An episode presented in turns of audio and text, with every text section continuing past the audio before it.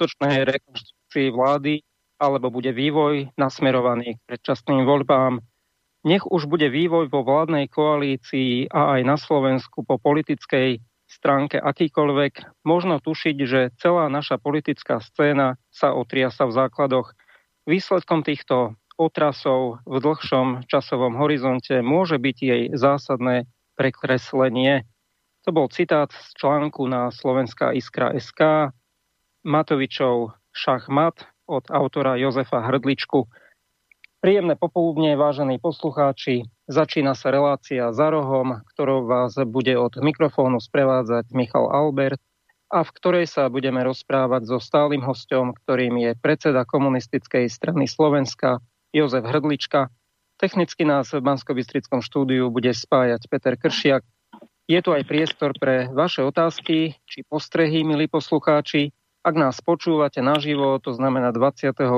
marca od 13.30, môžete ich posielať na e-mail studiozavinač slobodnyvysielac.sk Slovensko vlastne okrem pandémie čelí aj obrovskej politickej kríze. Možno jedinou takou výhodou vládnej krízy, ak sa vôbec dá hovoriť o nejakej výhode, je, že, že si ľudia možno viacej uvedomia takú tú nemohúcnosť súčasných politických strán pri moci, e, že je to viac o nejakých krásnych e, farbách na billboardoch a o nejakých nádherných sloganoch, rôznych politických diskusiách a reláciách, ako o tej službe ľuďom. Možno vzhľadom aj k tomu, ako sa nezmieriteľne politici hádajú a tieto vládne strany hádajú, a často to pripomína až to také detské pieskovisko, čím by som teda nerád urazil deti, ktoré sa dnes ani na tom pieskovisku nemôžu hrať. E, by bolo možno teraz na mieste spustiť aj takú celospoločenskú diskusiu, že ak teda nefunguje pomerný volebný systém, možno by sme mohli zmeniť ho na väčšinový, kde by už asi k vládnym krízam až tak dochádzať teda nemuselo. Aj o tom sa, milí poslucháči, budeme dnes rozprávať s doktorom Jozefom Hrdličkom, šéfom komunistickej strany Slovenska, ktorého vítam v relácii šiestýkrát v dnešnej relácii za rohom. Vítaj. Ďakujem veľmi pekne a prajem aj ja všetkým poslucháčom Slobodného vysielačia pekné nedelné popoludne. Ďakujeme pekne, rovnako prajeme aj do Trenčína. Začalo sa to všetko so Sputnikom, Sputnikom V, teda vakcínou a nasledovali už mesiac trvajúce veľké a nezmieriteľné hádky vo vládnej koalícii. Čakal si, že možno tento nákup vakcíny môže zájsť až takto ďaleko? Aký je vlastne postoj komunistickej strany Slovenska k tejto kríze? Jasné, ďakujem pekne, Michal. No, ja najskôr, najskôr naviažem na to, čo si povedal pred chvíľečkou, keď si povedal, že je tu aj nejaká výhoda tejto vládnej krízy a tak, tak položartovne, poloúsmevne, ale, ale celku, celku vážne aj E, uvediem, že naozaj výhodou toho, že táto súčasná pravicová vládna, vládna koalícia e, je v kríze a prežíva krízu, zároveň teda aj celá spoločnosť. To pozitívne na tom je to, že aspoň, aspoň e, nepríjmajú reštrikčné, protiľudové, protisociálne opatrenia, sú momentálne čiastočne ochromení. A to je také, také malé pozitívum na celom tom na, cel, na celom tom cirkuse, divadle, ktoré tu, ktoré tu predvádzajú predstavitelia súčasnej vládnej koalície.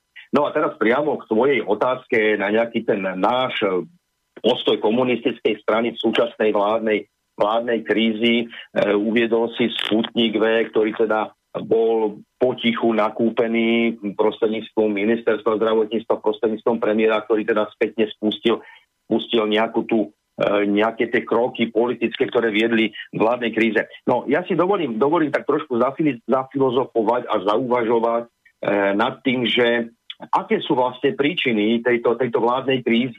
My v komunistickej strane Slovenska sa snažíme ich vnímať v nejakom takom tom celom konspekte, kontexte vôbec e, udalostí v Európe, ale i možno tak trošku i globálnych udalostí. A tie príčiny vidíme, vidíme vonkajšie a vidíme tie príčiny i vnútorné. A veľmi, veľmi krátko, ak by som, ak by som trošku do takej tej nedávnej minulosti odbehol, tak e, treba si otvorene povedať, priznať a zároveň aj uvedomiť, že samotná geografická poloha Slovenska, aj keď je to malý štát, e, relatívne malý národ, je veľmi zaujímavá a vždy v tých dejinách e, bola rozhodujúca pre tie, pre tie politické, e, politické pohyby v rámci Európy. Sme proste niekde na kryžovatke medzi východom a západom a to, to určite vyvoláva aj istý záujem o nás, o naše územie, o túto krajinu, o to, aká tu bude vláda, ako bude táto vláda orientovaná a podobne. A tu niekde smerujem tým, tým vonkajším tým vonkajším príčinám súčasnej vládnej koalície, teda takto vnímame my v komunistickej strane. A, a síce, ak nepôjdem až niekde do roku 1989, aby naozaj sa zase nenašiel nejaký posluchač, ktorý bude ma obviňovať z toho, že neustále hľadíme do minulosti, tak, tak odbehnem len, len do obdobia do obdobia nie tak dávneho, do obdobia roku 2018, niekde do februára, kedy teda bol zavraždený novinár, novinár Jan Kuciak so svojou priateľ.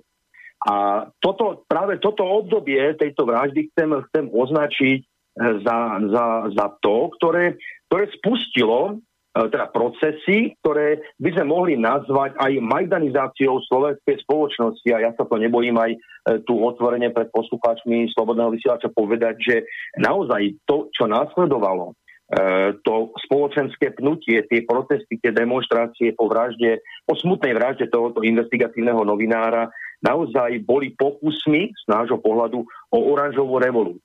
A niekde tam si myslím, že už, už tam môžeme vidieť, vidieť konkrétne e, aj príčiny, príčiny, ktoré sa postupne časom e, presúvajú do, do, do vládnej krízy, ktorá tu prebieha momentálne. Teda budem sa snažiť byť stručný a konkrétny ešte vo vzťahu k tým vonkajším príčinám.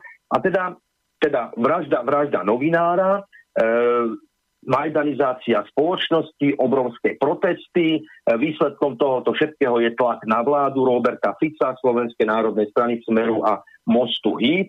A následne e, tejto trojkoalícii sa podarilo v tom období tom období z toho vyklúčkovať tým, že rekonštruovali vládu, teda hlavne, hlavne výmenou na poste premiér. E, chcem zdôrazniť, že už toto, celé toto obdobie tých protestov, tých turbulencií v spoločnosti bolo sled, malo, malo, aj, malo aj svojich zahraničných, zahraničných nejakých režisérov a cieľom bolo, ako sa aj neskôr ukázalo, dostať e, do nejakej takého toho politického obrazu a postupne, postupne začať, pro, začať nejakým si spôsobom dopredu tlačiť e, politickú stranu, ako bolo progresívne Slovensko. A neskôr sme mohli vidieť aj stranu Andreja Kiska za ľudí.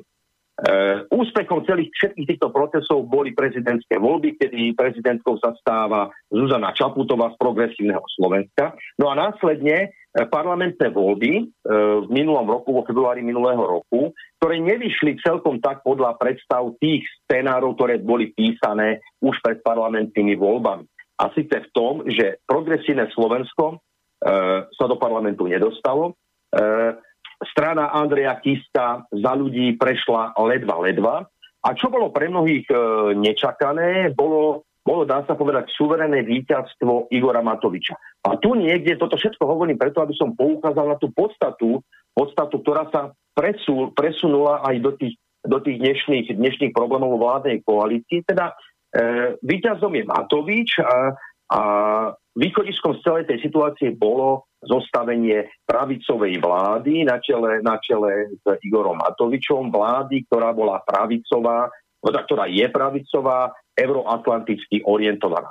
A však chcem zdôrazniť, keď hovorím o tých vonkajších vplyvoch aj tej súčasnej vládnej krízy, tak chcem, chcem uviezť, že, že iného východiska, respektíve tie, ten výsledok parlamentných volieb, minuloročných parlamentných volieb nebol podľa predstav tých, ktorí písali tento scenár a muselo sa počítať Igor Matovič. No a keď si ty, Michal, spomenul ten sputnik, samozrejme Matovič je svojská, svojská povaha, je to človek s osobitnou, keď to tak povieme slušne, s osobitnou psychologickou alebo osobnostnou výbavou. Je to človek veľmi nevyspytateľný, ja to zdôrazňujem, nevyspytateľný a určite sledujeme aj istú pomstichtivosť, prílišnú ambicioznosť a podobne. Proste muselo, muselo sa s Matovičom, ma, ma, s Matovičom rátať. E, no a práve pri nákupe vakcíny Sputnik, či si to pripustíme alebo nie, či to politici budú hovoriť, e, e teda priznajú alebo, alebo nepriznajú, proste týmto krokom, nákupom vakcíny Sputnik určite, určite Matovič e, veľmi vypuplo prejavil svoju, svoju podstatu, teda, že je naozaj neriadenou, neriadenou strelou, svojím spôsobom išiel v rozpore so záujmami euroatlantických, euroatlantických štruktúr a podobne. No a bolo to určite spúšťacím, spúšťacím mechanizmom tejto súčasnej vládnej krízy. To sú tie, všetko tie vonkajšie príčiny a tie vnútorné príčiny, o ktorých sa možno budeme ešte, ešte baviť ďalej, naozaj vyplývajú, vyplývajú z tých osobnostných charakteristík jednak Igora Matoviča na jednej strane, no a samozrejme Richarda Sulika na strane druhej. E, tu sa naozaj ukazuje, že obaja politici, títo lídry, lídry, lídry politických strán vo vládnej koalícii, teda Olano a SAS, sú jednak nevyspytateľní, a proste, proste tá pomstichtivosť e, tam funguje. E, no a konec koncov treba opäť pripomenúť, že aj Igor Matovič, aj Richard Sulik boli v, v minulosti politikmi, ktorí sa, ktorí vlastne položili svoju vlastnú pravicovú vládu, vládu Ivety Radičovej. Čiže celú túto krízu vnímame v týchto dvoch rovinách, vonkajšie vplyvy, ktoré sú e, možno, možno významnejšie, ako by sme možno pripustili, a aj tie, tie vnútorné, ktoré sa týkajú samozrejme osobnostných, osobnostných nejakých tých daností jednotlivých e, politikov, hlavne Matoviča a Sulika. Ale určite je tam aj istá kalkulácia, kalkulácia a už aj pre, pre možnosť nejakých tých ďalších volie proste získavať politický kapitál aj dnes. Ty si vlastne aj v jednom komentári naznačoval, že v podstate tieto všetky koaličné hádky sú vlastne nejakou súčasťou geopolitických hier. A skôr teda ešte, ako budeš na toto reagovať a vlastne doplníš to, čo si vlastne aj teraz e, hovoril, tak e, by som prečítal vlastne status Jaroslava Naďa, ministra obrany SR, ktorý vlastne chcel nejakým spôsobom dementovať tak budem ho citovať. Upozorňujeme na plánované presuny vojenskej techniky, aby sme predišli dezinformáciám, ktoré tak veľmi radi zdieľajú konšpirátori a extrémisti. Už vyše roka upozorňujeme na presuny techniky na oficiálnej stránke, stránke MOSR, Facebooku a Instagrame a tiež informáciu vždy posielame médiám. Go svete sa pridávame a aj aj, e, pardon, k osvete sa pridávam aj ja a pravidelne budem informovať, informácie zdieľať aj cez moje sociálne siete. V období od 29. marca do 4. apríla 2021 je cez územie SR plánovaných 6 e, cestných presunov zahraničných spojeneckých ozbrojených síl. Tranzity boli riadne schválené v zmysle legislatívy SR a tiež v zmysle opatrenia Úradu verejného zdravotníctva Slovenskej republiky, republiky Plánované sú aj cestné a železničné presuny vojenskej techniky ozbrojených síl SR na trasách Poprad Novákia späť, Hlohovec Michalovce, Prešov Michalovce, Kamenica nad Cirochou Michalovce, Sliač Mokrať, Vlkanová Sliač Zemlie, Zemianskej Kostoľany. Nie, nechystá sa žiaden útok a ani vojna, nenechajte sa klamať a zastrašovať. Vojenské, vojenské cvičenia prebiehajú od nepamäti a sú úplne štandardné. Takže toto bol citát Jaroslava Naďa z Facebooku. E, pretože dosť sa hovorí teraz aj o tom presunie e, tých jednotiek a niektorí naznačujú, že môže to celé s tým súvisieť a že možno sa nejaký konflikt chystá. Takže možno k tomuto by si chcel nejako zareagovať. Možno aj v pozadí na to, že pred, myslím, že 22 rokov bolo tomu, ako, ako bol ten útok vojsk NATO, ku ktorému teda aj Slovensko prispelo vtedy ešte ako nečlen NATO, aby sa nejako zavďačilo tým povolením, otvorením teda vzdušného priestoru na útoky voči Juhoslávii vtedajšej. Áno, Michal, presne tak. E, ako som povedal, aj tie udalosti u nás na Slovensku, politické udalosti, kríza, ktorá tu je, e, podľa aj môjho teda podľa názoru, ktorý máme v komunistickej strane, naozaj majú geopolitické pozadie, sú to geopolitické hry. A mne nedá inak ako, ako opäť niekde odbehnúť do tej minulosti aj tie e, spoločensko-politické zmeny v 90. rokoch už teda minulého storočia naozaj len potvrdili a ten vývoj následujúci potvrdil o tom, že tu neustále e, prebieha tá konfrontácia toho západu s tým pomyselným východom. E,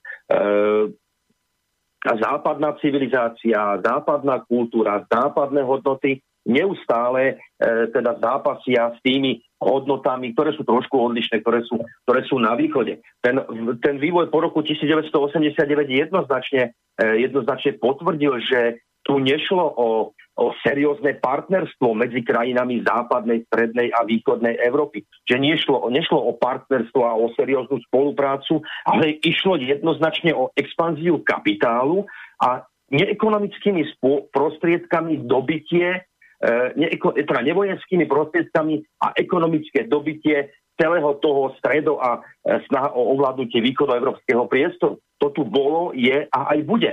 E, treba otvorene povedať, keď spomíname tie geopolitické hry, že naozaj Ruská federácia nie je tým, tým štátom, ktorý vyvoláva konfrontáciu voči Európskej únii a voči, voči Spojeným štátom americkým, ale je to, je to práve sú to práve hlavne Spojené štáty americké. Nedávno sme mali možnosť počuť vyjadrenia pre amerického prezidenta Bidena na adresu Putina, že je vrah a zločinec a neviem čo všetko a, a vyhrážky, ako, ako im to tým tej Ruskej federácii za chvíľku zrátajú. Čiže nie Rusko volí konfrontačnú politiku v medzinárodných vzťahoch, ale sú to práve Spojené štáty americké a potom, potom samozrejme e, jej spojenci v Európskej únie.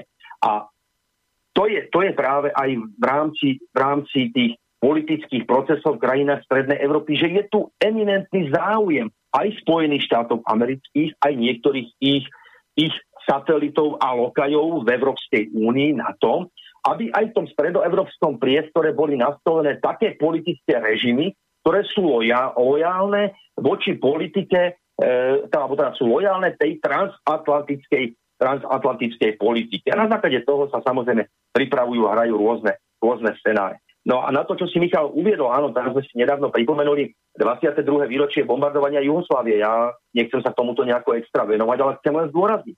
Samotné bombardovanie Juhoslávie, samotné bombardovanie, samotné bombardovanie Iraku, e, to, čo sa udialo v Líbii, e, to, čo sa udialo, udialo a deje neustále v Sýrii, to len potvrdzuje zločineckú podstatu Severoatlantickej aliancie a dovolím si povedať aj celej tej to euro a spochybňuje to naše euroatlantické smerovanie. Toto je samozrejme ale myslím si, že, že téma na, na ďalšiu, dlhšiu, dlhší, dlhší, ďalší, dlhší rozhovor, ale vrátim sa teda len k tomu, že takéto nejaké tu sú záujmy neustále, tá, ten západný svet má ambície, má ambície zmocniť sa toho, toho obrovského bohatstva na východe. Keď sa pozrieme na mapu e, Európy, tak vidíme, vidíme, kde všade popri ruských hraníc, teda popri hraníc Ruskej federácie od Baltu až po Čierne more sú rozmiestnené a rozmiestňované e, vojenské jednotky e, Severoatlantickej aliancie a Spojených štátov amerických.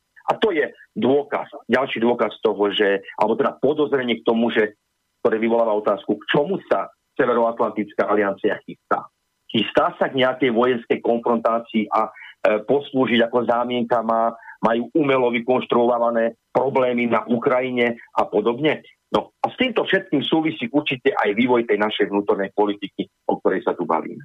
Treba ešte tak poznamenať a asi sa k tomu potom dostaneme až po prestávke. Už len poznamenám toľko a potom po prestávke to rozanalizujeme, e, že v podstate napriek tomu, že je obrovská kríza a všetci sa tam hádajú v tej vláde a, a na tých koaličných radách a neviem akých všetkých možných radách, tak napriek tomu dá sa povedať, že tá obrana funguje perfektne, ten rezort, to ministerstvo obrany, pretože napríklad e, rozbehli procesy k nevyhnutnej obmene bojových vozidel pechoty, e, o tomto informuje Jaroslav Náď, ale tiež informoval nedávno o tom, že e, že kúpime, že už sa to myslím, že aj podpísalo, tie rádiolokátory, teda nejaké radary, tiež je to nejaká taká vec, ktorá súvisí s obranou a a nesúvisí nejako, teda vôbec nesúvisí so životom bežných ľudí, takže aj tu sa ukazuje, že hoci je kríza, nekríza, tak tá obrana tvrdo ide a nakupuje a sú to obrovské výdavky, však aj keď vláda nastúpila, keď sa ešte nevedelo, že to bude mať takýto e, obrovský rozmer táto korona kríza, tak v podstate oni hneď zaplatili e, za tú, alebo teda nezrušili nákup tých stíhačiek F-16. Hoci, F-16. Hoci, hoci keby možno to stiahli alebo možno to presunuli na iné obdobie, čo by tiež, ja som čakal že od Matoviča, že ako taký rýpák, že on skúsi niečo takéto otvoriť, že aby sme ušetrili financie a možno, že sa to presunie na neskôr, tak absolútne žiadny pokus tam nebol. Mm-hmm. Ale k tomuto sa už dostaneme potom po prestávke.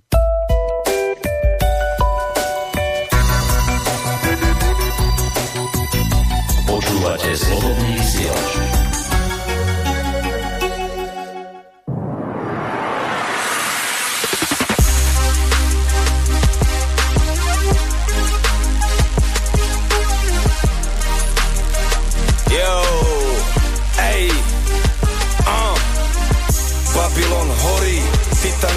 Potápa, falošné zhorí, skutočné zostáva, ty si ten, ktorý nový svet vytvára, ostan sebou sám, Boh má ešte s tebou plán, potkany už vyskákali z lode, teraz pôjde kudno, áno, blíži sa jej konec, drahé koberce, zlaté kľúčky ani diamanty zrazu nejsú ničím, keď topiaci o pomoc kričí a ten plyn z trúby styčí A my sa hráme so zápalkami Strácame čas hádkami a mlátime sa pálkami. Pritom stačí na okamih zastav Pozrieť pravde do očí a správny smer si nastaviť. Už aspoň vieme, čo nám nefunguje Vieme, čo je chybné, že to umelé nekvitne Keď si mimo, nejsi v rytme. Radšej zapni, kým ťa vypne Lebo svet nečaká na nikoho. Prirodzenú živú krásu nenahradíš plastikou.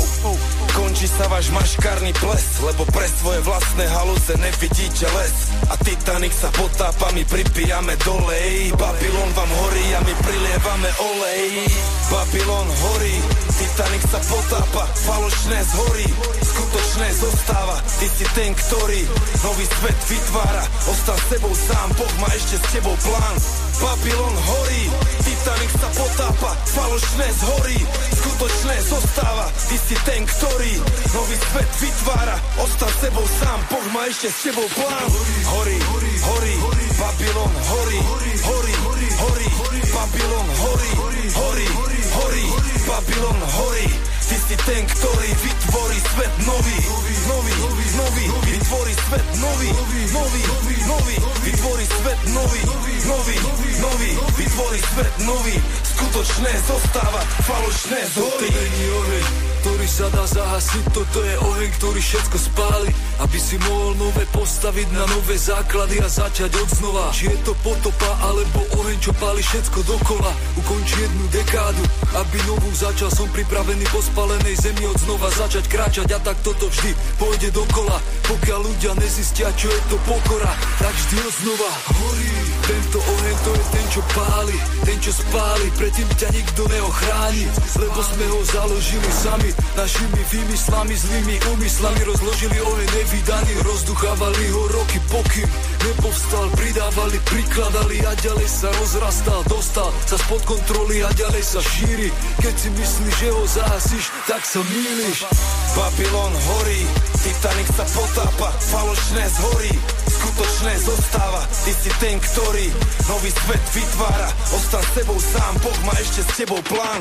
Babylon horí, Titanic sa potápa Falošné zhorí, skutočné zostáva Ty si ten, ktorý nový svet vytvára. Ostan s sebou sám, Boh má ešte s tebou plán. Horí, horí, Babylon horí, horí, horí, Babylon horí, horí, horí, Babylon horí Ty si ten, ktorý vytvorí svet nový, nový, nový, vytvorí svet nový, nový, nový, vytvorí svet nový, nový, nový, vytvorí svet nový, skutočné zostáva, falošné zhorí. Záchrana misia je zahájená, po mnohých tisíc ročiach končí zemská karanténa, vlčia svorka vo očích kožuchoch je odhalená, opona padá, končí dráma, režisér je na kolená, vláda ľudu rozoberá vaše luxusné kulisy, už nie sme iba kompa pár zistí niekde za kulisy. My si volíme prírodu, už sme pridlho závislí. Na veciach, na ktorých to podstatné nezávisí. Symbolicky beriem rúk benzín, lém ho z kanistru. Nech zmiznú všetky masky, čo nechcú zmeniť prístup Skalpelom odstrániš len zistu Musíš liečiť nádor v mysli, čo spôsobuje tú schizmu. Nová semena dosahne to Fata Morgana. Vstupujeme do finále, vrcholí šachová dráma. Večný súboj dobrá a zlá rozhodnutie je na nás. Či sa posunieme vpred po roku 2012 tak, milí priatelia, pokračujeme v relácii za rohom. Rozprávame sa so stálym hostom, predsedom komunistickej strany Slovenska Jozefom Hrdličkom. Táto pesnička nám akurát celkom dobre demonstrovala celú tú možno aj situáciu, aj to, že ako im to tam celé padá. A bola tam aj zaujímavá myšlienka, že sme závislí, teraz parafrazujem, že sme závislí od veciach, nad ktorými, na ktorých nezávisí, alebo ktoré nie sú podstatné v tom duchu. My tu máme aj otázky od poslucháča, ale ešte skôr, ako ich e, prečítam, tak e, by som dal priestor e, Jozefovi Hrdličkovi, aby reagoval možno na tie, na tie pred ešte posledné povedané slova o tom nákupe vojenskej techniky. Uh, áno, áno, ja sa priznám, a už som to asi aj v tejto relácii viackrát hovoril, že nerad sa opieram o nejaké tzv. Fakty, informácie, ktoré nie sú overené. Dneska sa tomu hovorí, že keď človek povie akýkoľvek opozičný návrh, tak sa považuje za konšpiračný. A ja sám teda sa snažím e, vyhýbať takým nejakým e, článkom, informáciám, ktoré by bolo možné označiť za konšpiračné, ale naozaj, naozaj je minimálne, minimálne, e, minimálne podivné, že naozaj v čase, v čase pandémie, proti pandémie, tomu, čo je nazývané ako pandémia, v čase tých protipandemických alebo protiepidemických opatrení v čase, keď, keď, keď sú tu rôzne zákazy vychádzania aj po 20. hodiny, tak ako si sám Michal povedal, že ten rezort obrany, ten proste frčí na plné obrátky, e, naprieč Slovenskom zo západu na východ smerujú vojenské transporty a smerujú, čo je takisto minimálne podivné, smerujú vo večerných hodinách, po tej 8 hodine, kedy teda je najmenej svetkov, ktorí by ich videli, smerujú na východ. Armáda, armáda má navýšený rozpočet, dochádza k nákupu niektorých vojenskej techniky, ako si sám hovoril, aj tých rôznych bojových, bojových vozidiel, radio, radiolokačných zariadení a podobne. Čiže aj toto, aj toto umocňuje to, čo som už hovoril e, predtým, teda, že e, tu sú neustále pohyby, neustále procesy v tej tzv. E, konfrontácii toho západu s, s tým východom, teda s tou, s tou Ruskou federáciou. Čiže akoby, akoby tieto, trendy, tieto trendy neustále pokračovali. A čo teda vyvoláva minimálne množstvo otázek, že toto všetko sa deje naozaj pod tým dážnikom e, tých protiepidemiologických opatrení, tých zákazov a príkazov. Táto mašinéria funguje, pripravuje sa vojenské cvičenie, tzv. tzv.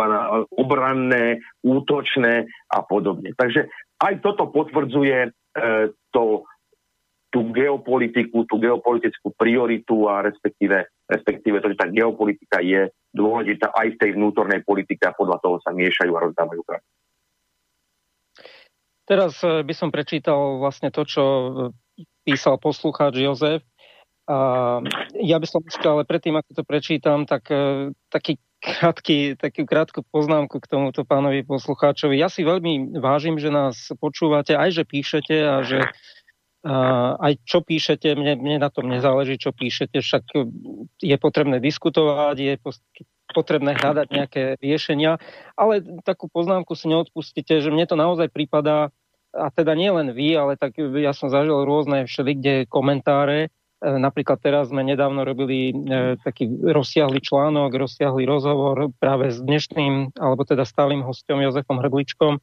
A práve pod tým článkom, rozsiahlým rozhovorom, kde naozaj tento respondent si urobil obrovský, obrovský kus práce s tým, lebo e, ja, ja som to až tak komentoval žartovne, že až dizertačnú prácu skoro napísal, lebo naozaj tak, tak, takýto zodpovedný prístup respondenta som ja za, počas svojej novinárskej kariéry ešte nezažil, že by si takto dal niekto záležať na e, vypracovanie odpovedí.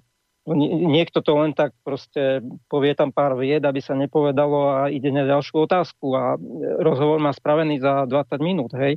Ale bol to naozaj zodpovedný prístup. No a tam boli tiež komentáre takého typu, takého, takého nekonštruktívneho až by som povedal, typu, proste sú niek- niektorí ľudia, ktorí potrebujú nejakým spôsobom hejtovať a možno až, až zatlsť toho človeka, ktorý sa snaží a možno ho až úplne odradiť.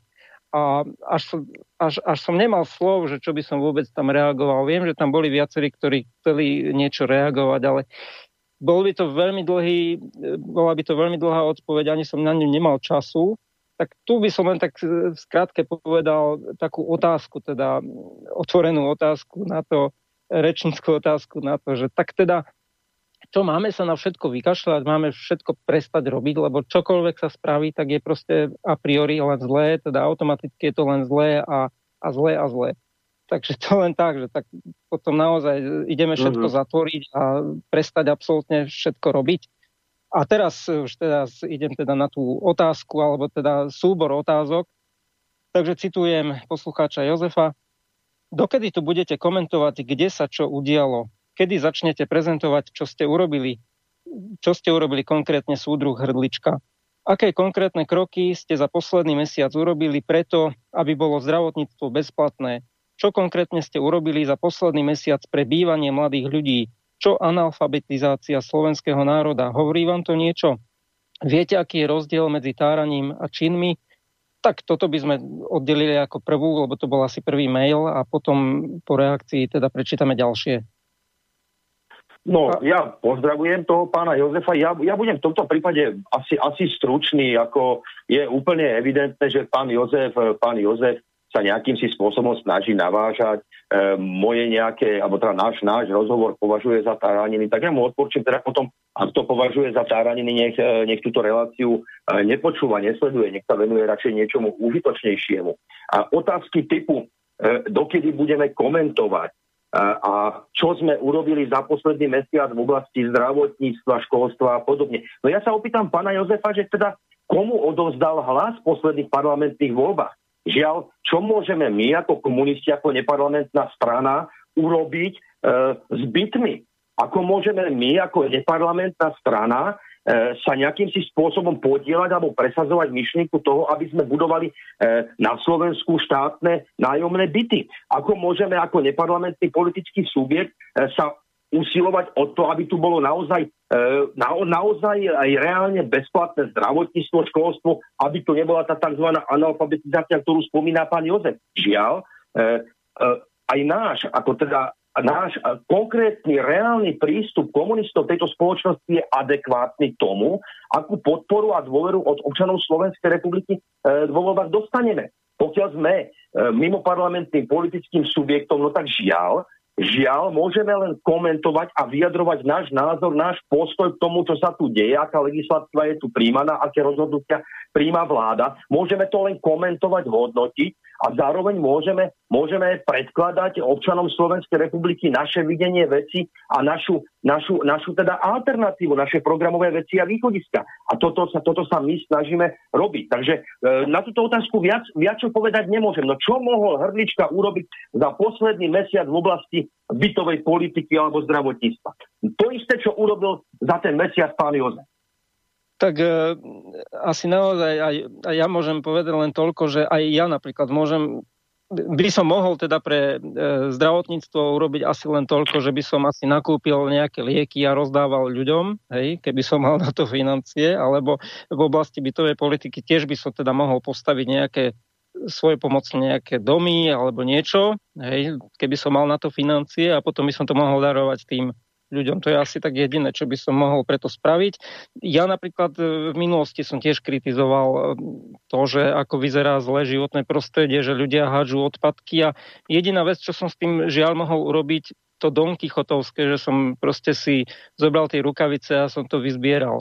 Ale samozrejme celý svet zachrániť nemôžem a je to naozaj maličká odrobinka, aj keď som vyzbieral, ja neviem, v Ružomberku sme 10 10 vriec vyzbierali, teda nie sám, musím povedať, že aj Stano Pirošík, to sme boli asi 4 a sme sa našli a potom na druhom zbieraní sme iba dvaja zbierali a 10 vriec sme tam vyzbierali. A tiež niekto môže povedať, že a čo, čo tým dosiahnete, že 10 vriec, keď ďalej sú tony, tony odpadkovania legálnych skládok. Dokonca nám jedna pani, to je taká pikoška, povedala, že či sa nehambíte toto robiť.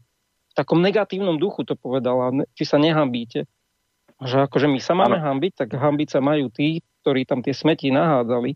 Takže naozaj, kto robí, tak ešte je kritizovaný za to, že robí. Ale to je naozaj tak asi jediné, čo sa dá spraviť, lebo nemáme nikto z nás legislatívnu nejakú moc alebo nejakú výkonnú moc, aby sme niečo za, prikázali urobiť tomu štátu. E, druhá otázka toto už bola prvá, tak druhá. Súdruh Hrdlička, aké máte pripravené konkrétne kroky na najbližší mesiac? Aké sú konkrétne návrhy? Kto preberá zodpovednosť za ich vyriešenie, za prebytkový štátny rozpočet? Opis minulých dejov si nechajte pre opice a ovce. Tak. No, e, bez, bez urážky ja už, ja už naozaj e, pána Jozefa komentovať nebudem. Ja som aj minulé v relácii uviedol, že nemá problém sa nakontaktovať e, konkrétne na mňa osobne a pokiaľ svoje otázky myslí úprimne a konštruktívne, tak, e, tak to môže prejaviť. Ja mu veľmi rád, veľmi rád odpoviem, ale aby som naozaj sa, aby som opäť opakoval to, čo som povedal pred chvíľkou, E, ako môže neparlamentný, naozaj ďaleko, ďaleko neparlamentný politický subjekt ovplyvňovať politiku štátu a životnú úroveň ľudí, tak to naozaj neviem. Máme parlamentu, demokraciu, teda aspoň sa tomu tak hovorí, čo znamená, že nejaký ten podiel na moci v spoločnosti majú tie politické strany, ktoré prejdú cez 5-percentnú hranicu. Takže e, my, my sme niekde mimo tohoto a viac sa k tomu vyjadrovať vyjadrovať nebudem. Je tu nejaká aktuálna politická situácia, ktorá teda definuje ten súčasný, súčasný systém a zároveň, zároveň dáva isté možnosti, možnosti ďalších krokov do budúcnosti. Bavíme sa tu o vládnej kríze, e, nie je možné úplne vylúčiť konanie predčasných parlamentných volieb a ja sa na všetko snažím v živote pozerať tak, že na všetkom zlom hľadám aj niečo dobré. Tým chcem povedať, že e, nepotešilo ma, keď po minuloročných parlamentných voľbách sa dostala k moci pravicová vládna koalícia. E, mrzelo ma, že občania Slovenskej republiky sa takto, takto rozhodli. E, lebo, lebo to, že máme takú vládu, ako máme, je výsledkom rozhodnutia občanov Slovenskej republiky. No na druhej strane sa snažím vidieť na tom dobre a to je to, že teda asi Slovensko naozaj potrebuje a ľudia naozaj potrebujú, aby na vlastnej koži prežili E, čo to je tá pravicová politika, čo sú to tie liberálne e, a neoliberálne opatrenia, aby, aby, aby precitli a v budúcnosti robili iné, iné volebné rozhodnutia. A toto je to, na čo, čo vidím, vidím na tom všetkom to pozitívne. Proste nie len, že máme na Slovensku pravicové vládne zoskupenie, ktoré sa navyše ešte hašterí medzi sebou kvôli svojim osobným ambíciám a rôznym chorobným, chorobným povahovým črtám, ale prežívame a nielen my na Slovensku, ale teda celá Európa, celý svet prežíva, prežíva tú tzv. pandémiu koronavírusu, e, ktoré, ktorá, ktorá len urychluje, ako sme už viackrát aj v tejto relácii hovorili, a odokrýva naozaj ten kolaps kapitalistického zriadenia. Je to, je to úplne evidentné. A teraz tu je na mieste začať v spoločnosti diskutovať o tom, aké spoločenské usporiadanie, aká alternatíva by mala prísť aké opatrenia by mali byť príjmané, aby sme, aby sme tú situáciu v spoločnosti radikálne zmenili, aby sme zmiernili a odstraňovali tie dopady, ktoré táto kríza, kríza, kríza nie len teda súvisiaca s koronavírusom, ale kríza systému ako takého prináša. E, ako riešiť to, že e, naša spoločnosť, nielen my jednotlivci, ale aj ako ako kolektív, ako, ako, ako, ako občania tejto krajiny sme neustále zadlžovaní a že tento dlh narastá do takej miery, že nebude možné ho nikdy splatiť. Čiže všetko zlé, vo všetkom zlom treba vidieť niečo dobré, to zlé tu je a teraz sa treba poučiť a hľadať naozaj seriózne, racionálne alternatívy, ktoré budú smerovať k ekonomickému posilňovaniu našej spoločnosti a akejsi sociálnej stabilizácii a budovaniu aj sociálnej spravodlivosti a, a skutočnej demokracie v našich podmienkach. Ďakujem pekne. Ja ešte prečítam zvyšok, čo napísal pán Jozef teda v ďalších e, mailoch, pretože ja nechcem robiť e, žiadnu cenzúru.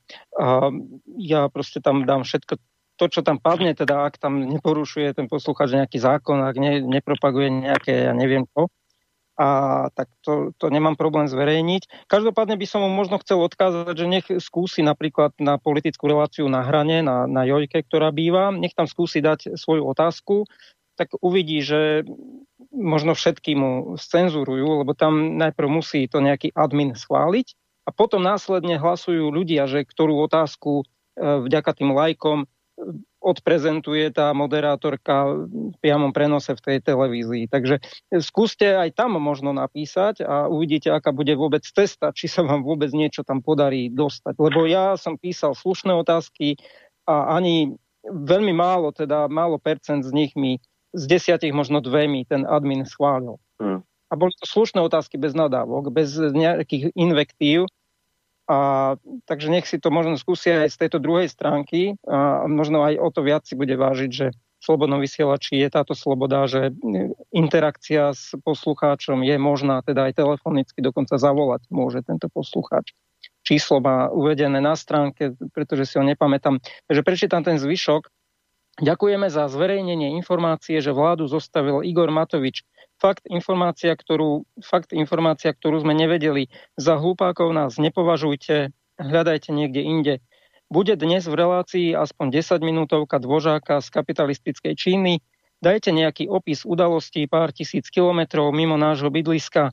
Čo tam potom, ako ďalej v našich končinách toto bola asi skôr možno, možno poznámka ku mne, pretože ja rád hovorím o pánovi Dvožákovi, ale o tomto pánovi Dvožákovi hovorím práve preto, lebo je to človek, ktorého teda citujú aj mainstreamové médiá, ktorý sa asi sám považuje aj za takého kvázi mainstreamového človeka, ktorý aj tým, ako má veľkú sledovanosť, aj tým, tými jeho niektorými názormi e, sa dá povedať, že v mnohých veciach súhlasí s mainstreamovými názormi alebo postojmi.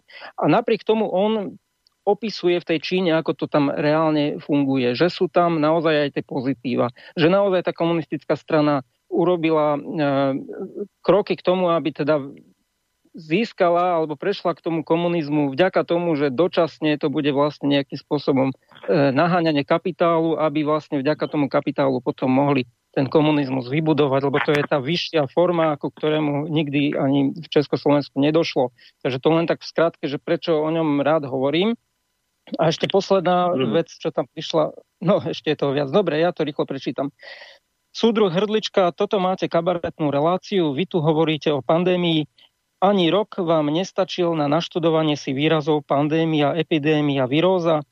Úžasne na predsedu celoslovenskej strany. E, výborne súdruh Hrdlička, zverejnite všetky vaše konanie, všetko vaše konanie ako predsedu strany aj s dátumami, čo ste urobili za posledných 5 rokov pre odstránenie 17 tisíc eur ako volebná kaucia tomuto by som ja povedal, že ja tiež s tým nesúhlasím, že vôbec existuje táto volebná kaucia a, a dovolím si povedať aj takú kritiku voči komunistickej strane Slovenska a vtedajším poslancom, medzi ktorých patril aj doktor Hrdlička, že vlastne hlasovali za niečo takéto, lebo podľa mňa je to úplná hlúposť a je to v podstate obmedzenie demokracie a všetci, čo za to hlasovali, tak ju výrazne obmedzili, lebo nemôže si teraz hoci kto uplatniť svoje volebné právo byť volený, teda to pasívne volebné právo byť volený do parlamentu.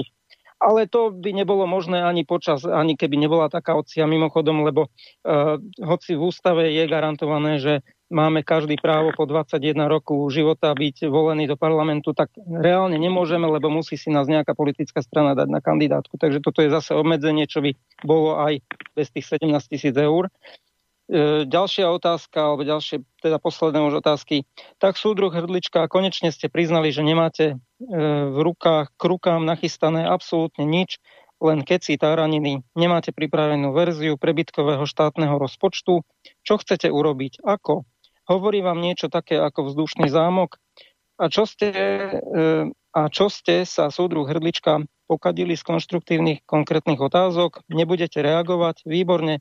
A pán redaktor, to myslíte vážne, ak si myslíte, že na nejakej hnojke sa vám budú venovať, prekvapujete a dosť prekvapujete. No nie, ja si nemyslím, že na nejakej jojke sa mi budú venovať. Ja iba tým demonstrujem, že venovať sa mi tam nebudú, a moje otázky budú ignorovať. A možno len to, to som tým chcel predostrieť, ako by ste si mohli vážiť, že vašim otázkam sa venujeme, aj keď ja, ja aj keby som bol dneska predsedom KSS, ja by som tiež nevedel odpovedať na vaše otázky. Nie preto, že by som nič nerobil, alebo že by to bolo tak postavené, že by som nič nerobil, ale naozaj nedá sa na tie vaše otázky konštruktívne odpovedať. A neviem, Joško, či chceš niečo ešte ty reagovať? No, ja, ja už naozaj, a toto bude posledný krát, čo sa k tomuto posluchačovi vyjadrím, ja si vážim každý jeden názor, aj ten kritický, ktorý je, ktorý je hovorený, ale musí byť hovorený konštruktívne a e, je tu absolútne evidentné, že tento pán e, zrejme neustálým zhadzovaním či u strany alebo mňa osobne e, niečo, niečo sleduje. Nebudem sa ja viacej vyjadrovať tejto osobe. Nie je len ľúto teda, že tento pán Jozef eh, nám zožral 20 minút z tejto relácie vôbec vyjadrením sa k jeho nezmyslom. Ja to, ja to zhrniem veľmi, veľmi jasne. Komunistická strana Slovenska tu existuje a ako komunistická strana v tomto roku si pripomína 100 rokov. My máme program, politický program, ktorý, ktorý svojím spôsobom je nadčasový a v tom programe, keby si ho aj pán Jozef pozrel a prečítal, tak vidí, že to nie je program orientovaný do minulosti, že to nie je program, ktorý hovorí o tom, že komunistická strana chce návrat e, do pomerov pred rok 1989. Nie. Je to program, ktorý vychádza z istej, samozrejme, filozofie socializmu, komunizmu, sociálne spravodlivej spoločnosti. Je to program, ktorý vychádza z, z, zo skúseností, z historických skúseností pri budovaní prvej, nazvime to historickej formy socializmu v minulom storočí v krajinách východnej a strednej Európy. A je to program, ktorý chce reagovať a reaguje na súčasné problémy v spoločnosti. E, a keď tu dnes hovoríme o, o o ochorení COVID-19 a s tým súvisiacimi problémami. A navyše, keď spomínam e, ten pojem pandémia, tak ho spomína, spomínam v tom zmysle, že tzv. pandémia, o ktorej, za ktorú sa toto označuje, ale to nebudem, nebudem viacej rozoberať. Proste predkladáme tu nejakú konkrétnu alternatívu, ako by mala tá spoločnosť vyzerať, aj po prekonaní týchto problémov, ktoré tu sú proste, že hlásame jednoznačne ako nevyhnutné posilnenie úlohy štátu v spoločnosti. Že vidíme ako nevyhnutné, že štát musí opäť obnoviť štátne podnikanie, že tu nemôže existovať hegemonia súkromného vlastníctva, že nám nemôžu diktovať nadnárodné spoločnosti, že slovenská ekonomika nemôže byť postavená len na automobilovom priemysle a subdodávateľských sférach a tak ďalej a tak ďalej. Hovoríme o tom, že ak sa má životná úroveň našich občanov na Slovensku zlepšiť a ak sa má zlepšiť skutočná ekonomika Slovenska, ak tu má byť budované naozaj, povedzme to aj, a nebojme sa povedať národné hospodárstvo, tak je potrebné pristúpiť k novým formám v ekonomike a teda navrátiť štátu aj jeho dôležité postavenie v ekonomických vzťahoch.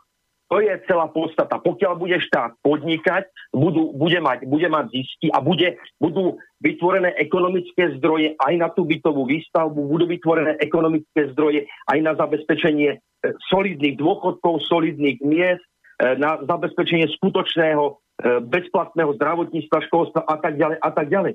Proste aj dnešná situácia ukazuje, ukazuje, že štát, ktorý nemá reálnu ekonomickú moc, tak kolabuje a nemá kto pomáhať tým dnešným živnostníkom, respektíve aj tá pomoc je, je veľmi slabá, tým dnešným živnostníkom, súkromným podnikateľom, ale aj zamestnancom, ktorí sa stávajú obeťami tých proti, proti epidemiologických alebo protipandemických opatrení, ktoré tu v spoločnosti sú. A ak sa tu aj k nejakej, ak, ak tu aj k nejakej pomoci dochádza, tak je to pomoc, ktorá je realizovaná na základe prostriedkov, ktoré, sa, ktoré len znásobujú a zväčšujú dlh našej spoločnosti Slovenska a nás všetkých.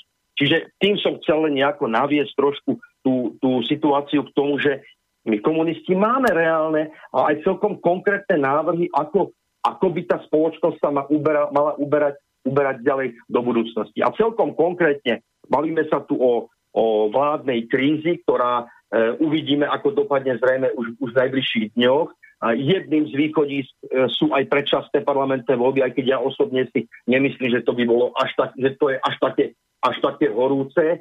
Ale položme si tú otázku, ak by aj boli predčasné parlamentné voľby, aký výsledok z nich, z nich vzíde? bude ten výsledok taký, ktorý zabezpečí, zabezpečí, aby to Slovensko bolo nasmerované naozaj k riešeniu, k reálnemu riešeniu problémov obyvateľstva, problémov bežných ľudí, aby boli minimalizované tie dopady súčasných opatrení, aby tu bol únosný nejaký ten sociálny, sociálny zmier a progres do budúcnosti. Toto sú veci, ktoré treba, na ktoré treba dnes hľadať odpovede. Tak už e, vlastne aj vynecháme druhú pesničku, lebo sme sa tam dosť e, zamotali pri tých odpovediach, respektíve pri tých mailoch, pri tých otázkach. Pán poslucháč ešte píše, že vlastne je to super, že nerobím cenzúru a že mi to slúži k úcti. Ako ja cenzúru nikdy nebudem robiť, len chcel som poukázať na to, že inde ju robia. A to je všetko už, čo chcem k tomu povedať. A ďalšia otázka teda, ty predpokladáš, že ako sa skončí táto kríza? Bude, zostane trojkoalícia, teda zostane štvorkoalícia, alebo to prejde na tú tesnú trojkoalíciu, kde budú potom zase hroziť rôzne tie odchody zo strany za ľudí a tak ďalej a bude to, budú sa možno až, až nejakým spôsobom musieť lákať poslanci iných, nejakých, nejakých iných strán alebo, alebo teda nezaradených poslancov. Ako predpokladáš, že to dopadne? Hmm. Bola, boli by to špekulácie, keby som povedal nejaké vyhranené, nejaký vyhranený názor. Uh, osobne som teda, ako som už aj pred chvíľočkou uviedol, osobne som toho názoru, myslím si, že, že politické strany súčasnej vládnej koalície nájdú, nájdú E, tie možnosti ďalšieho kooperovania naozaj je otázkou toho, či v podobe trojkoalície alebo štvorkoalície, lebo toto už je otázka asi veľmi vážne narušených e, osobných vzťahov medzi, medzi Matovičom a Sulíkom, čo tlmočia nielen títo politici, ale aj ich vnútrostanickí kolegovia.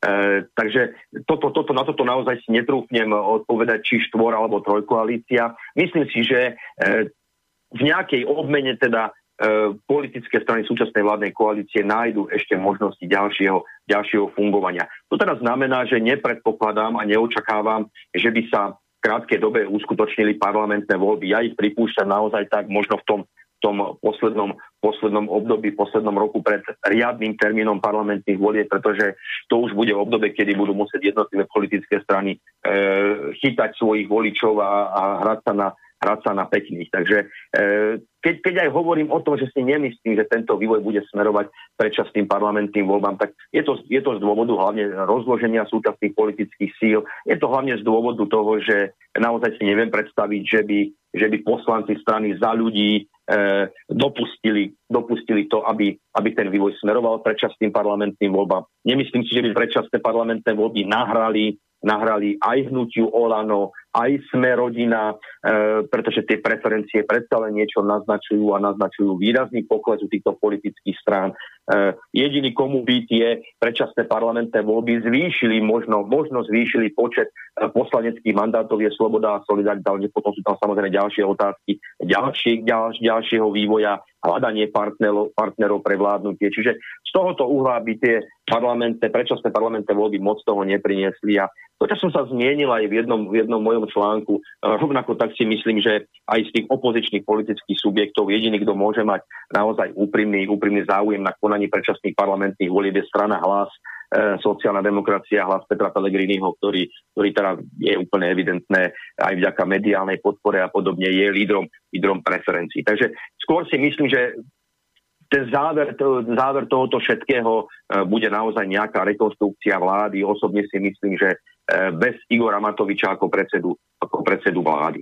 E, takže toto, toto asi nám ukážu najbližšie dni. Tragédiou toho všetkého je, že či už tá vláda bude zrekonstruovaná alebo nebude, alebo by naozaj ten vývoj smeroval tým predčasným parlamentným voľbám, je tu veľmi vážna obava teda z mojej a z našej, z našej strany, že E, tie predčasné parlamentné voľby síce môžu byť riešením a zlepšia tú techniku toho vládnutia, ktoré by e, zišlo z tých, z tých možných predčasných parlamentných volieb, avšak, avšak nejaká taká reálna alternatíva voči tomu, čo tu je, tam mne osobne, mne osobne nečrtá. A poviem to veľmi otvorene a veľmi natvrdo. E, výzvou e, toho nového typu pre túto spoločnosť je, je to, čo mnohí, mnohí nechcú, nedokážu pochopiť, je naozaj hľadanie cesty k socializmu nového, nového typu.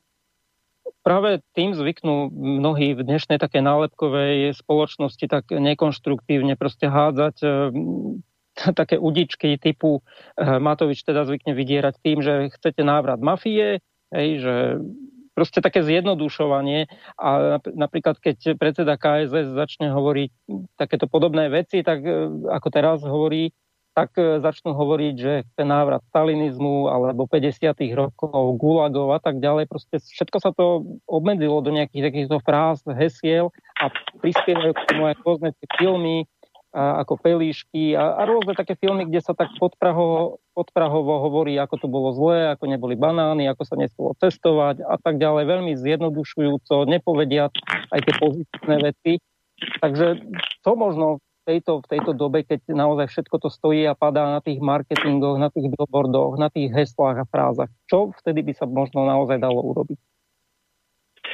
No presne tak, Michal, Michal ako hovoríš, e, tá naša spoločnosť za tých 32 rokov e, je nielen ekonomicky zrujnovaná, rozkradnutá, ale čo je, čo je podľa môjho názoru tou najväčšou tragédiou je tu, že tu došlo k totálnemu vytunelovaniu, vytunelovaniu vedomia, vedomia našich ľudí. A ako si správne uviedol, e, teda je tu nielen ten, ten vpád ekonomického charakteru a zotročovania tých našich spolobčanov tou ekonomickou, ekonomickou formou, ale, ale to, že naozaj dochádza, to sme svetkami dennodenne a preto možno aj aj tie diskusie s tým historickým podtextom. E, teda je prekrúcaná história. Naozaj je to mašinéria úžasne zohratá, e, kde tie médiá zohrávajú veľmi významný vplyv a nech sa objaví akýkoľvek, a to zdôrazním, akýkoľvek, nemusí byť komunistický, akýkoľvek alternatívny návrh na riešenie problémov spoločnosti, tak proste je označený za konšpiratívny, za zločinecký, za zločinecký a podobne. E, inými slovami, ten antikomunizmus tu zohrál a zohráva e, obrovský negatívnu úlohu a potom, potom tí naši spolupčania sú dezorientovaní a, a žiaľ, tá mladá generácia, v tomto je aj tá hrozba do budúcnosti z môjho uhla pohľadu, tá mladá generácia naozaj je vychovávaná e, v duchu, tvrdo vychovávaná, či už priamo alebo nepriamo v duchu neoliberálnych, neoliberálnych hodnôt a e, toto je aj akási obava, obava do budúcnosti, že tá súčasná mladšia generácia, keď dostane v spoločnosti priestor na to, aby ju nejakým si spôsobom riadila, manažovala, tak je otázka, akým, akým spôsobom to bude, bude, bude vyzerať. E, čo s týmto všetkým robiť? No, je to opäť, opäť e, osobná skúsenosť. Zrejme osobná skúsenosť každého jedného občana tejto krajiny, e, to, ktorá by mala, mala vplývať na jeho rozmýšľanie a uvedomenie si skutočnej podstaty, podstaty tej, tej spoločnosti. A poviem to veľmi otvorene, veď, veď e, žije, žijú generácie, ktoré e, veľmi reálne zažili to obdobie do roku 1989 a myslím si, že oni by mohli veľmi, veľmi reálne a hodnotne, hodnotne proste istým spôsobom zhodnotiť aj tie pozitíva a prispieť, prispieť tomu objektívnemu, objektívnemu názoru na tú minulosť a mohli by byť takým nejakým si stimulom, ktorý by hovoril, že tu boli také a také veci a opatrenia, ktoré sa v minulosti osvedčili a sú aplikovateľné aj, aplikovateľné aj do súčasnosti. E, inými slovami, ja si, ja si naozaj myslím, že ako som už povedal, všetko zlé je na niečo dobré, aj keď mnohokrát tie obete, e, obete a to utrpenie je veľké, ale e, zrejme musíme, musíme opäť nasávať a na vlastnej koži prežívať túto nelikotivú, e, nelikotivú situáciu tomu, aby sme, aby sme reálne dospeli k hľadaniu tých reálnych sociálnych a skutočne demokratických, demokratických alternatív do budúcnosti. Máme posledné dve, dve minúty do konca relácie, tak ja by som už bez toho, že to budeme nejako komentovať, odporúčil poslucháčom, aby si pozreli na Slovenská iskra SK článok, kde je to vlastne aj také video spravené k tomu, takže nemusia ani čítať, stačí si tam pustiť ten podcast. Volá sa to, že bez zmeny systému oligarchického kapitalizmu nezmeníme nič. A ešte posledná otázka teda na teba. Možno aj v tejto súvislosti je na mieste možno sa rozprávať o tom, že či neprejsť z toho pomerného volebného systému, kde teda pomerne sa rozdelia hlasy medzi tými stranami na väčšinový systém, možno niečo ako je vo Francúzsku a, a možno e, aj taký systém, ako je presne vo Francúzsku, že prezidentský systém, že kde ten prezident ako jedna osoba má tú výkonnú moc. Bola by možno toto cesta? Toto je, Michal, naozaj, máme, máme pozerám minútku a pol, dve minútky do konca relácie, toto je, myslím si, že téma na, na veľmi rozsiahlu, na rozsiahlu debatu. Ono, treba povedať, že aj pomerný systém, aj väčšinový systém, každý z týchto systémov má, má aj tie pozitíva, aj tie negatíva. Ja sa obávam, že pri tom väčšinovom volebnom systéme sa umožňuje, aj keď môže byť v značnej miere demokratickejší, môže byť tí jednotliví kandidáti, ktorí sú nominovaní, môžu byť viac alebo teda už zvolení, môžu byť viac kontrolovaní, či už v tých regiónoch alebo podobne, ale e, zase je tam na druhej strane obava z, z toho, že, v, že to môže znásobiť e, vplyv tých rôznych ekonomických skupín a ekonomických oligarchov na politiku. A možno by to budú mnohí zazlievať, ale pokiaľ hovoríme v tých kontúrach parlamentnej demokracie, ja sa skôr skôr prikláňam k tomu, že ten pomerný systém, e, systém môže mať, môže, môže mať aj pozitívny prínos, avšak, avšak zase je tu zádrehom toho, že ten pomerný systém spočíva v tom, že tu kandidujú nejaké politické strany. Takže povedzme si, povedzme si na rovinu. Bola tu síce kedysi doba, kedy občan volič sa rozhodoval program, podľa programu politických strán, podľa hodnot politických strán, podľa ideí a myšlienok. No dnes žiaľ, žiaľ toto, toto, toto neplatí. Dnes sa volič rozhoduje podľa toho, kto je ako dlho na televízne obrazovke, kto sa ako pekne usmieva, kto má aké farby kravatu a tak ďalej. Je toto, je toto téma určite e, zaujímavá, ale na dlhšiu debatu a naozaj by bolo, bolo a nechcel by som teda odpovedať nejak, nejak striktne a jasne tejto, tejto poslednej minútke na túto tému. Ďakujeme, naozaj musíme končiť, takže e, dnešným hostom a stálym hostom relácie za rohom bol Jozef Hrdlička. Ďakujeme pekne za účasť. Aj vám, milí poslucháči, od mikrofónu praje pekný deň e, Michal Albert a do štúdia zdravíme pána Kršiaka. Ďakujeme pekne, pekný deň vám prajeme. Do počutia. Pekný deň.